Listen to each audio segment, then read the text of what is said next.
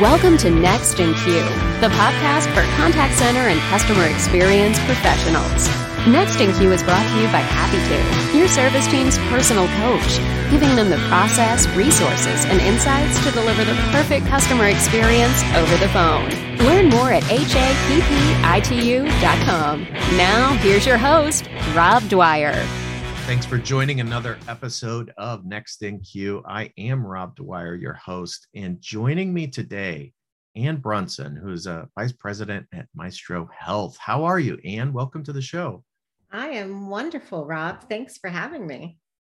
Uh, I am glad to have yet another person that I met at ICMI on the show.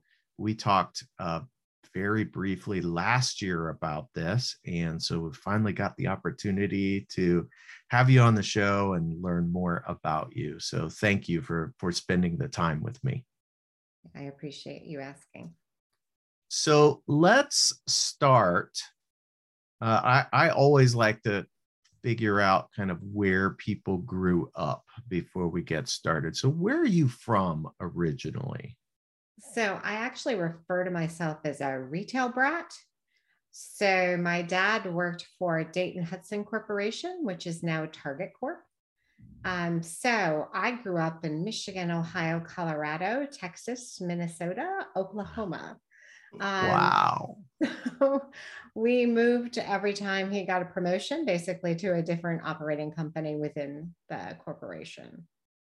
Okay, so now I'm starting to connect the dots because I know that you um, spent a long time in Rhode Island, but I also saw that you were a Sooner, and you know I've got I've got my my Jayhawks gear yeah. on because as we're recording this, it's the day before the Final Four, so just um, for people that watch this after it actually comes out. That's when we're recording this.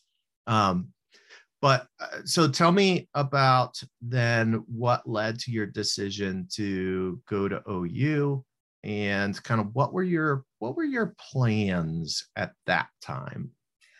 Yeah. So um, when I graduated from high school, I ended up going to DePauw University, and that's with a W, not an L. Uh-huh. So not DePaul, but DePauw in Greencastle, Indiana. And I had worked since I was about 15. Um, and Greencastle, Indiana did not even at that time have a stoplight. Um, so there was not a lot to do um, on the plus side, you know, my dad made a good living, so I didn't qualify for work study or anything like that either. Um, so I actually called my parents and said, You're paying a decent amount of money for me to be drunk Thursday through Monday because there is nothing to do here. Um, and I said, So I'm going to transfer. Um, so at the time, my parents were in Oklahoma. I transferred to Oklahoma and they immediately then moved back to Minnesota um, and then ended up in Massachusetts, which is why I ended up, uh, I lived in Mass for over 20 years um, and worked at Blue Cross Blue Shield of Rhode Island for a, about 10 years. Okay. Yeah, that that definitely helps connect a lot of dots. And I love that you were a retail brat. That's the first time I've heard that term, by the way, but I think it's a great term. So maybe I should TM it. should. You should, I think. There could be something there. I mean, I think we've all heard of Army brats. Yeah. But this is um, definitely given you a, a wide view of the United States in much the same way, just not involved with the Army. So, uh, how, like, when you finished college, like what was your first role out of college? Yeah. So at first I, I wanted to go to grad school and I was thinking like Cornell and, and labor relations or um, University of Chicago. And of course, um, I just did not do well on that GMAT. Um, so it, uh, and I I didn't want to go to a lesser school. You know, when you're younger, you're just like, you know, why would I do anything? Um, plus, I had uh, just um, started dating the the guy that I ended up marrying. So um, I ended up at, at that point in time, and I'm not going to say when it was, I'm just going to say you still looked for jobs using a newspaper. And fair, fair. And, and the ads in uh, Massachusetts and Rhode Island at the time were, you know, it, it, was a pretty thick Sunday paper with all the job openings. And Oklahoma at that point in time really didn't have a lot right after the oil bust. So um, I ended up in retail, which is what I had done when I was a kid. Um, so I worked at a Bradley's. It's a defunct store, kind of like a Kmart. Um, and I started out as their intimate apparel department manager. Um, and during my tenure there was promoted to accessories and fine jewelry and then finally had basically all of the soft lines so i had all the women's departments before so, i moved on I can tell you that uh, in going through your LinkedIn profile, um, intimate apparel was not one of the things that I found on there. And I'm a little disappointed that you don't have that highlighted somewhere. It just seems like, why not put that on there? well, normally you stop at a certain number of jobs, right? I don't even think Bradley's is on my LinkedIn profile, to be honest.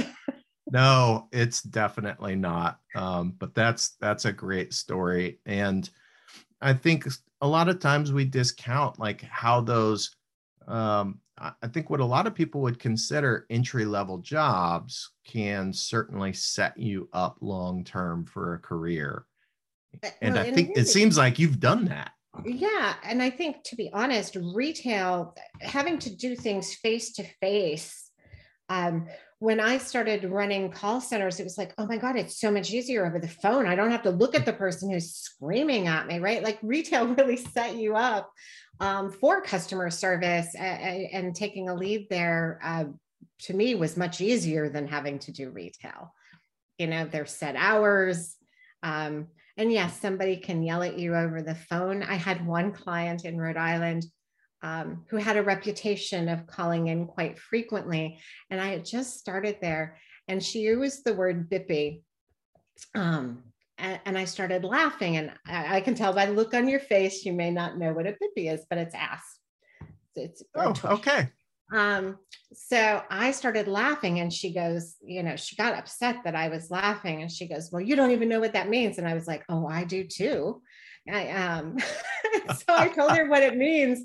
And so it totally kind of disarmed her, right? Like it's it's almost sometimes easier to connect with people over the phone, depending on because you can control the tone and modulation. Where when you're face to face, it's hard not to get more confrontational right because you're it, it's more of a protection thing where over the phone you can't touch me you can't reach me you can't truly do anything to me um, other than yeah. go out maybe and and spit out a bunch of stuff now on Twitter that, that you didn't like what I did. Yeah, there is something, and I think this is a challenge when you are face to face. You have to be able to control the emotion that your face conveys, even just for a split second. Yes. not roll the eyes or anything like that. That is very apparent when you are face to face and is and you can totally get away with it when you're over the phone because no one can see that as long as you've got a nice smile in your voice exactly. you can you can get through an awful lot with a with a challenging customer that would be a lot harder if you're face to face yeah, and I am not a good poker player. Like, right? Like you read my face. I, I'm, I have a lot of expression and I can't seem to hide it. So um, the, the phone definitely helps that way. Yeah, a video poker, I think maybe that's the way you, you should go. that would be okay. yeah.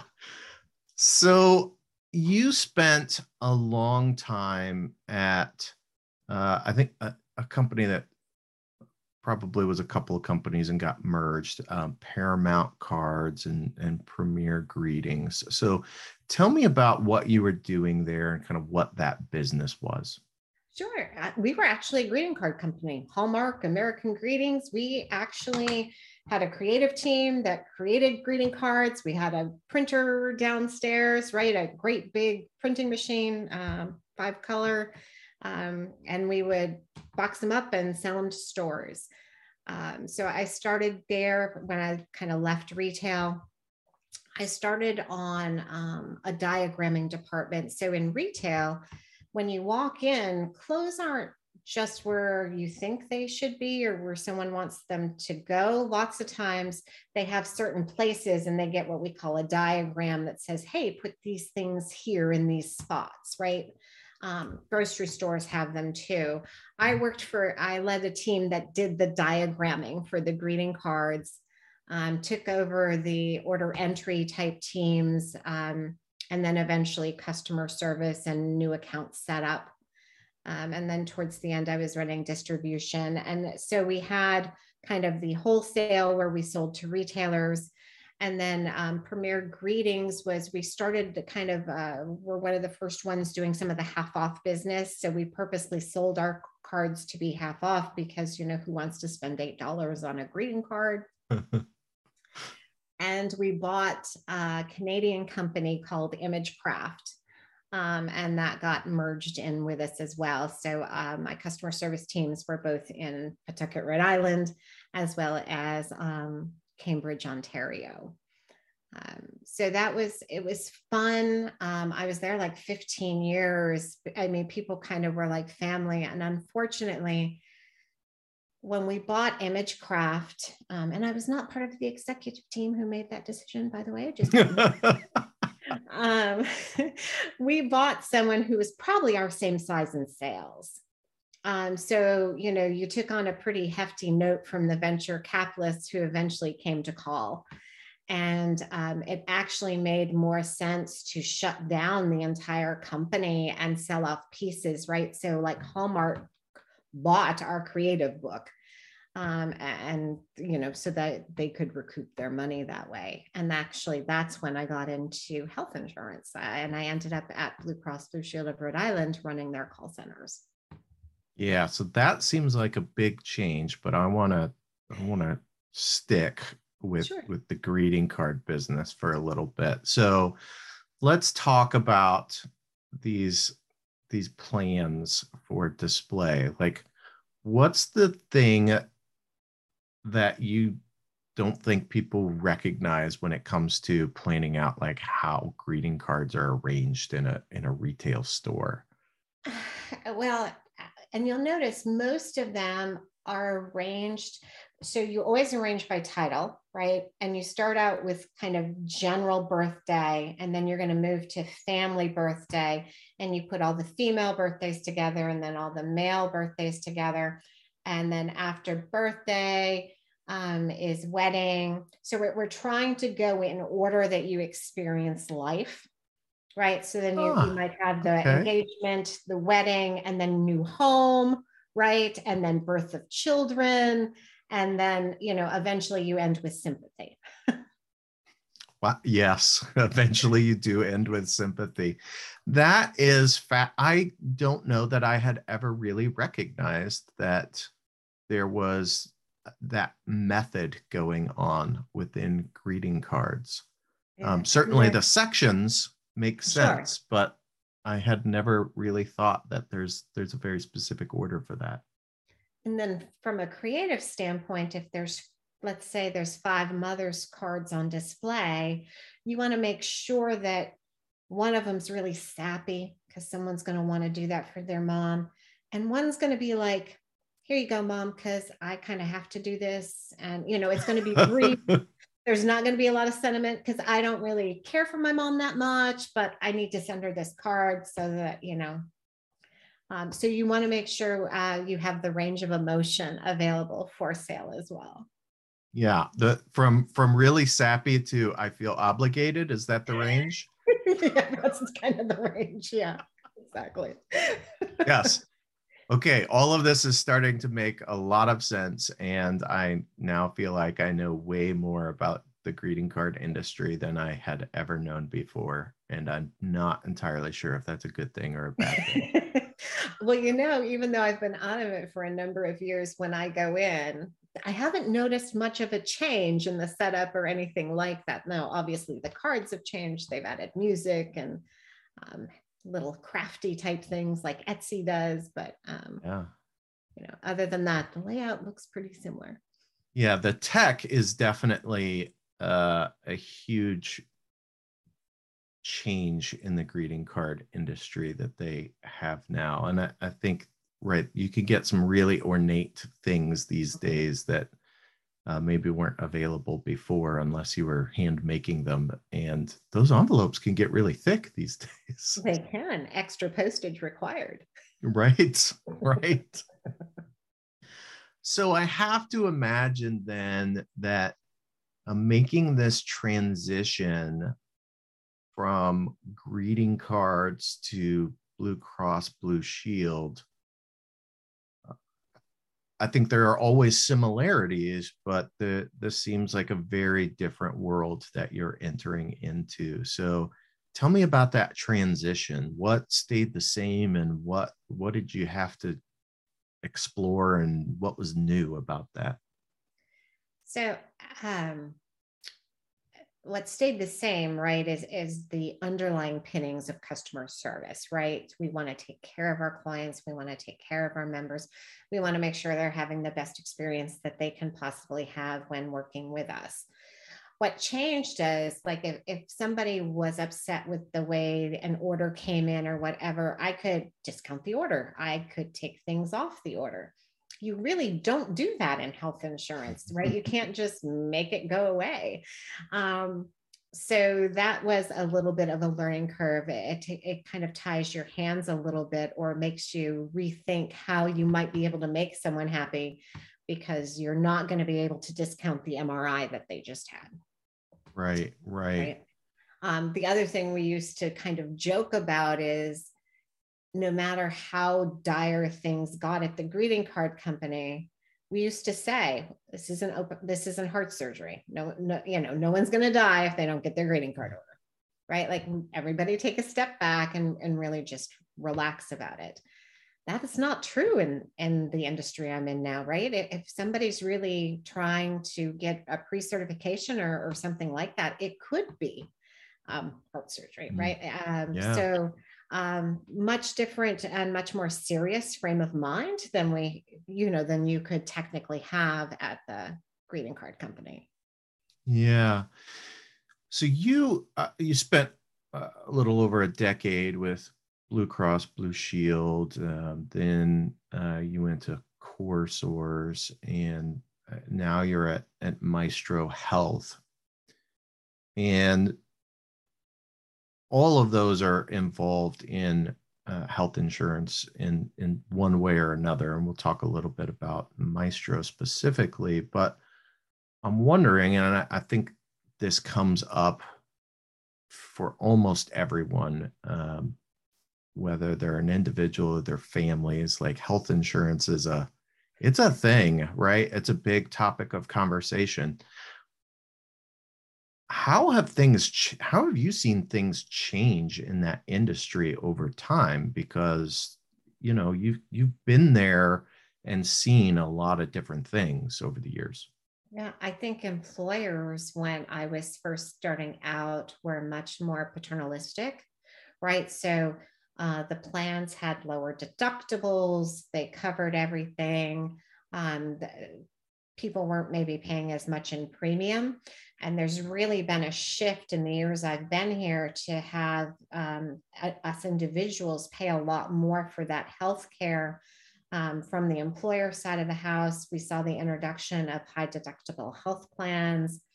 Um, and sometimes they roll out well and, and sometimes they don't. And high deductible health plans are, I think, a good way to, to explain the difference. So some employers um, with a high deductible health plan, you can actually think of it a lot like auto insurance, right? So if something happens to your car and you have a $200 deductible, you're going to have to pay that $200 before anybody pays anything else, right? right? A high deductible health plan works the same way, except for the stuff that has to be covered for no cost like ACA. But if you kind of think of it in the in the vein of, okay, I have a high deductible health plan. Um, it's got a three thousand dollar deductible. I'm going to pay three thousand dollars plus my premium until I and when I hit that, you know, then the employer starts either sharing the cost or kicking in 100%. And I find it's actually easier for people if it's the 100%, because then it is truly like an auto deductible. I paid here, you're paying the rest. Um, and it makes it easier. I think reference based pricing has been introduced to the industry. Um, so everyone used to have a network with reference based pricing. There isn't a network, and there could be balance billing. The hospital then could bill you because they didn't like the price that got paid. Um, so we're definitely putting more onus on individuals dealing with the healthcare and the health insurance as a result. Yeah. I wonder then how that impacts what you have to deal with from a customer experience standpoint right i mean the the people that are manning the phones if you will that are fielding these calls or chats or emails or whatever communication method they're using like what has changed for them it seems to me that there's a level of complication and a level of uh, i have to deal with people that maybe aren't working from a uh, the same knowledge base a lot of times and things are always changing. Eh, eh, so you've got people who have you're right different understandings of how insurance works health insurance works you have um, different plans right so when i'm there it's not like everyone that uses our company has the exact same plan anyway so you have to be aware of the different plan nuances um, and because people are paying more you know, balance billing can mess up someone's credit. Um, so, so you're going to get more. Uh, we had in Rhode Island too direct pay because we were the insurer of last resort. So if you didn't have insurance through the employer, you could get it direct from Blue Cross, and you still can. Um, those people were sometimes the hardest customers because they were paying with their hard earned money. Um, and I think more and more customers are becoming that way because they are paying with their hard earned money, be it a high deductible health plan or their premiums have gone up. So you see consumers taking uh, a much more active approach um, and instead of the calls just being like, is this covered or isn't it covered? Well, how much am I going to have to pay? What is this going to look like for me? Um, they're getting into, uh, and there were a bunch of transparency regs that came out at the beginning of this year and are going to continue into next year that should help consumers. Um, mandated shopping tools available that would tell you what you'll have to pay, or at least to give you a better idea of it. So I think the industry is trying to make it better and more transparent, but we're not there yet. We're kind of almost in in that hard spot where it's not as transparent as it should be, but the other people are already feeling the pain. Yeah, for sure.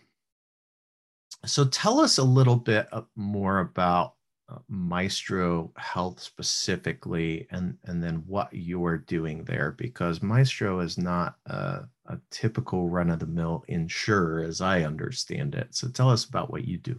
Sure. Um, so we do a lot. Um, it's almost like um, so insurers normally are insurers, right? Um, and we don't insure.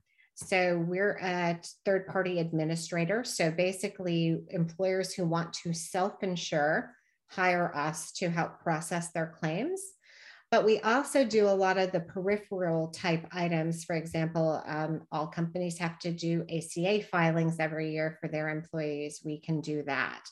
Um, if you want an FSA or HSA along with your health plan, you know, for dependent care and those sorts of things, we can do that um, if you want your people to be able to shop for their plan, right, and, and kind of go in and say, okay, here's a comparison of the plans for me, we can do that. Um, so we try to make it easy for those employers who are maybe you know, who aren't obviously Amazon or Google, although we'd love to have them as a client, um, but maybe can't afford to piece all of that together. We could be a, a one stop shop for them. There's a big reliance on trying to cut the costs that our employers pay too. Um, we have nurses on staff who work with members to find the best place to go and, and get services. Our claims processors can reach out and talk to nurses, which is unique. That didn't happen to me when I was in Rhode Island. It didn't happen at the other prior company either. You know, the processors and nurses were separate teams and kind of didn't interact, where here they can interact. If processors unsure about something, they can pick up the phone or or they can we use Teams. They can team somebody and, and find out more. Um, we do our own reference-based pricing uh, for out-of-network claims. Um, and we started a specialty program recently. We've uh, done a test with two or three accounts where um, we help offset the cost of specialty drugs for members, um, getting that as low as um, some of times they don't have to pay anything, uh, but working with the manufacturers to do that.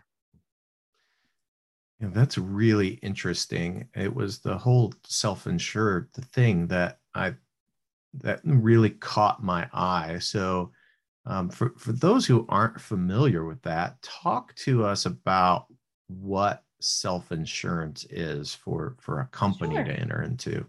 So basically for health insurance for an employer, there's two ways that they can do it. They can be fully insured, which means they take no risk. Um, and that's normally a Blue Cross or a Cigna, an Aetna, and you're buying insurance through them, um, and you're just paying a P per employee per month fee, um, and then they take on all the claims. Um, sometimes those per employee per month fees and, and other add-ons can end up being a lot of money. Um, so employers will look to self-insure, meaning like I'm going to pay someone a lot less money to just pay my claims and handle the service. And then I'm going to pay my actual claims myself uh, out of our money. Um, and, and so that's kind of the difference. And even if you are self funded, you normally partner with a stop loss carrier so that if you run into somebody who ends up extremely sick or hospitalized, you know maybe you're only going to pay and it depends on the account you you could set it up where you'll only pay 60000 um, and then any claims beyond that the stop loss carrier would pay um, or you could set it up where hey you know we're big enough we can absorb this. It's 200000 before stop loss kicks in. Um, and and so that's kind of the difference is who's paying the claims and, and who's fiduciary. Yeah. So I wonder from your perspective then, um, how much you have seen technology work or, or not work within the the customer experience that that you're working on and kind of what challenges that um, you've either solved or are still working to solve and maybe aren't just just not quite there yet yeah. So I think technology has helped, um, you know, on the claims processing side, uh, you can set it up so that maybe people don't have to look at every claim, right? So, for example, I mentioned earlier there are ACA claims, everyone can get a colonoscopy after they're 50, right? So, does a claims processor, does a person really need to look at that, or, or could that be machine processed to try to keep the costs down? you know, so we've used them on that side of the house. Recently, there's been a lot of AI. Um, so your IVRs are becoming a little bit more truly self help with the spoken word.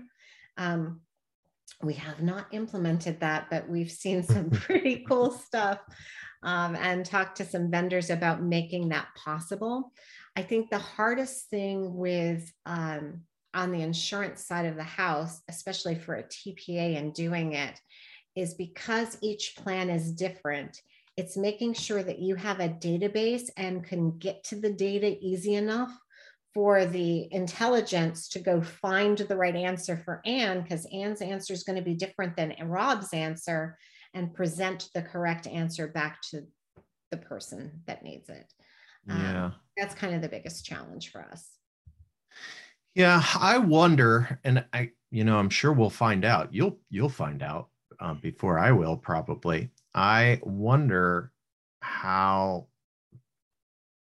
I always wonder about. So I think that right AI and its ability to interact voice with people and do things is incredible. I mean, and it's advancing really quickly and and can do more and more. I wonder when it comes to things like insurance, which is already uh, can be a really frustrating thing to have to deal with, how people in general will react when they're not talking to another human being. And uh, Well, and to be honest, I think the way to do that, right, is we have two sets of people that call us. We have the individual members who call us, hey, I have a question about my plan. We have a lot of providers, so doctors and physicians mm-hmm. whose offices call us to say, does Ann have coverage? Is this covered?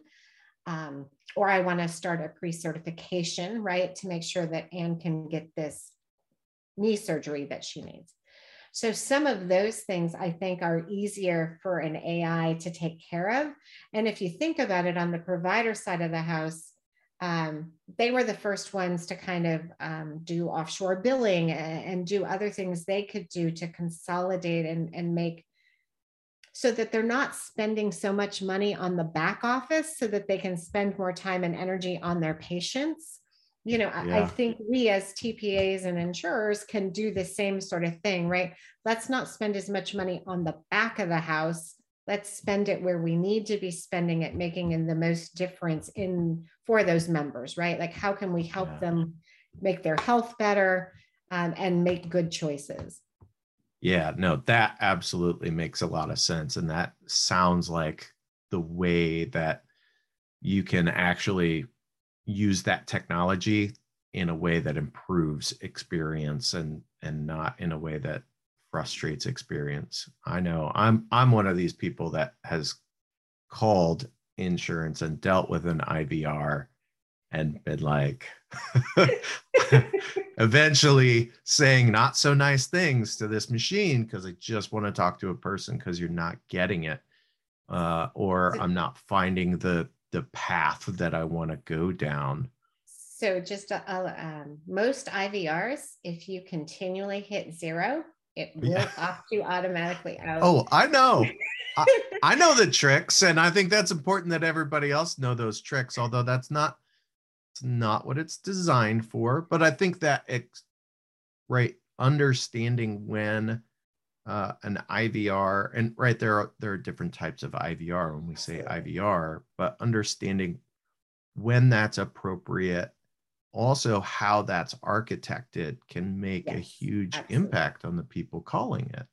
Well, and we so I, am a firm uh, believer, and, and when I was doing it at Blue Cross, and and um, when we were working on our IVR here, the first thing a member has is the ability to opt out right? Because I want, if you're comfortable using interactive voice response, for those of you who did not know what IVR is, you know, and you're okay pushing buttons, please feel free. We've got it set up for you. But if you don't, right, I, and you know, there's stuff that's going on in your lives that right now you might need that human voice. Hit, you know, hit the number that we tell you and and talk to us. We're we're okay mm-hmm. with that.